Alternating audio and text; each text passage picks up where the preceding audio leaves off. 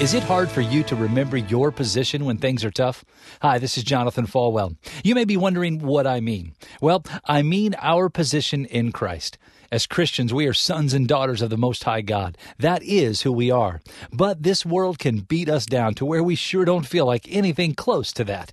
I know some of you are facing some great challenges right now, some really hard situations. Well, let me encourage you today, not with my words, but words that come directly from the heart of God. He is with you. He will never leave you. There is nothing that you will come up against that God can't give you the victory over. When you are in those moments, when discouragement and maybe even bitterness tries to take take hold of you. Push back.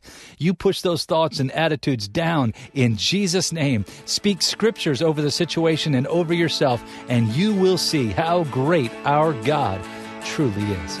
One on one with Pastor Jonathan. To learn more, visit falwell.com.